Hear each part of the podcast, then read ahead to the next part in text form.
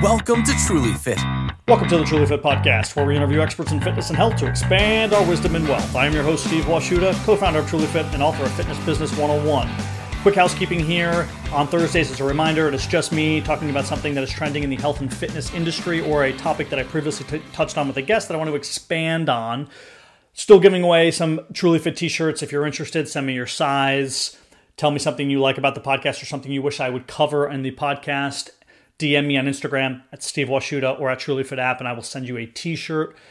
I am going to talk today about why it is so important that we stay in our lanes in the fitness and health community and why what you will see is basically the an inverse relation to somebody's education and how likely they are to comment on something.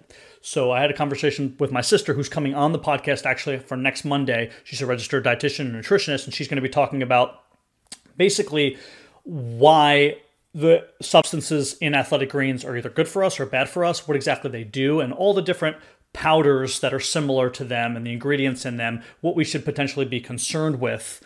And it's going to be a, a great conversation. I, I, we haven't had it yet. We're going to have it tomorrow, but I can't wait to give it to everybody because I'm really intrigued about that. Like, what are these powders r- really beneficial for us, and what is in these powders that we maybe need to be concerned with when we turn uh, the ingredient list over and, and, look and compare one powder to the to the next because they, they they're certainly a trend here.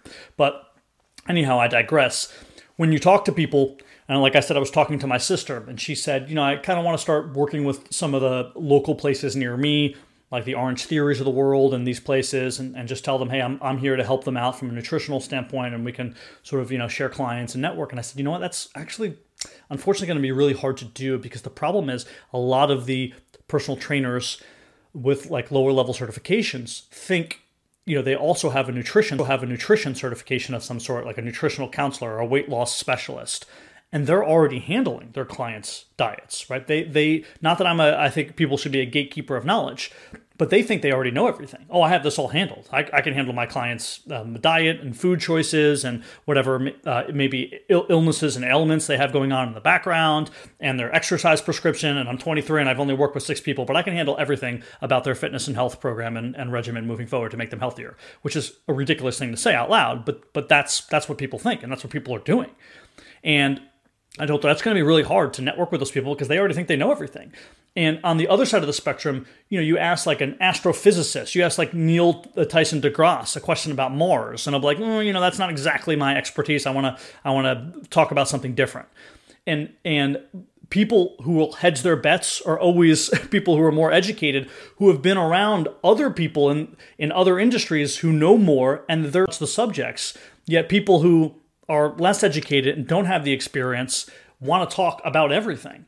And we need to stray away from that. We, we need to it's it's okay to be a generalist as far as a business perspective and have a little bit of knowledge everywhere. But when you start getting into other people's areas and stepping on toes and getting into specifics, that's no bueno. Not only you're not helping the client, but ultimately you're going to look stupid because you, you really just don't know these answers. And you're going to see that this happens more and more and more. The more educated you get into topics, we, like I said, my sister and I were having this conversation. She has a friend who's uh, like a neurologist, and she was just asking him some simple questions, like you know, I guess you would call them pediatric based health questions. And he's like, mm, I don't really want to touch that. But, you know, I'm a neurologist. and I don't deal with, you know, g- general pediatrics. She's like, well, this is just a really easy question about like the common cold. Like, I'm not asking you like a spe- specific question. And she's like, and, and the person was like, mm, you know, that's just, that's not my area of expertise. Right. So you have this neurologist who obviously went to residency and did all of these like generalized classes. He uh, he understands classes. He uh, he understands about the common cold, but he doesn't want to comment on it because his specialty is in neurology. Where you have the personal trainer who's trying to you know who's 23 years old and just got their first nutrition certification, yet they're trying to help this person out with type 1 diabetes who has COPD, who's 63 years old, and also write their exercise prescription out and pretending they already know everything. So so. You, you, it's two totally different ends of the spectrum, and that's we, we should everyone should be trying to act more like the astrophysicist who doesn't want to talk about Mars because he feels like he doesn't have a specialty in it. We we want to hedge our bets and we want to defer to the experts and network with those experts so we can ship them off to those people. I know a little bit about hormones, but I certainly am not going to be somebody rather other than read a simple hormone panel because they have markers on them that anybody can read. When the doctor prints you off your hormone panel and they have ranges, and does it fall inside the range or not? You know, you know, outside of that, I, I, I wouldn't talk to my client about hormones ever. I would have to send them up a level to another physician and say, hey, listen, I, this this is not my area of expertise. I'm a certified personal trainer. Of course, this is something I research, but I'm not an endocrinologist. I don't I don't know what these I, I don't know how all of these uh, different hormones and panels are synergistically working in your body with any particular medication or whatever else you have going on. I don't have time to research that. I wouldn't be great at my job if I was great at that. Because there's only so many time hours in the day. There's only so much time in the day. We don't live in a vacuum, and you can't be great at everything. You should be good at what you're good at and leave the rest to the other people and make sure you network and you send them off to the appropriate person. It's unfair to both the client and to yourself because eventually you look like a charlatan. You're going to get caught. You don't know everything. You have to ship people off to the appropriate people. And if you don't know those appropriate people, that's okay. Tell your client that, hey, I don't really know anyone directly to send you. You're just, you know, you're going to have to talk to your to send you off to somebody else. But I'm not really sure about what's what's going on here. And I think Personal trainers put so much pressure on themselves to try to solve problems, especially when it comes to fat loss. Their clients not losing weight, and they're going, "Hey, you're in a caloric deficit, and you're drinking enough water, and you're sleeping right, and you're doing all these things, and we're exercising five days a week. Why aren't you losing weight?" Well, your client could be on three or four or five or six different medications, and you don't know how all those medications are working in their body to potentially have them gain weight, right? So we know a lot of these medications, like antidepressants, will will lead people to gain weight, and it's it's hard to control everything in our clients' lives. We're only working with them for one hour at a time typically. So let's let's make sure that we take a step back. We don't pretend that we know everything. We don't have to. It's okay. You can be vulnerable with your clients and say, "Hey, I'm not really sure about this. I'm going to read more about this, or I'm going to reach out to someone else on your behalf, or I think that you should reach out to somebody else and be vulnerable. Let them know that I this is my area of expertise. I don't want to delve into that area of expertise." And that is totally normal. We don't have to know everything.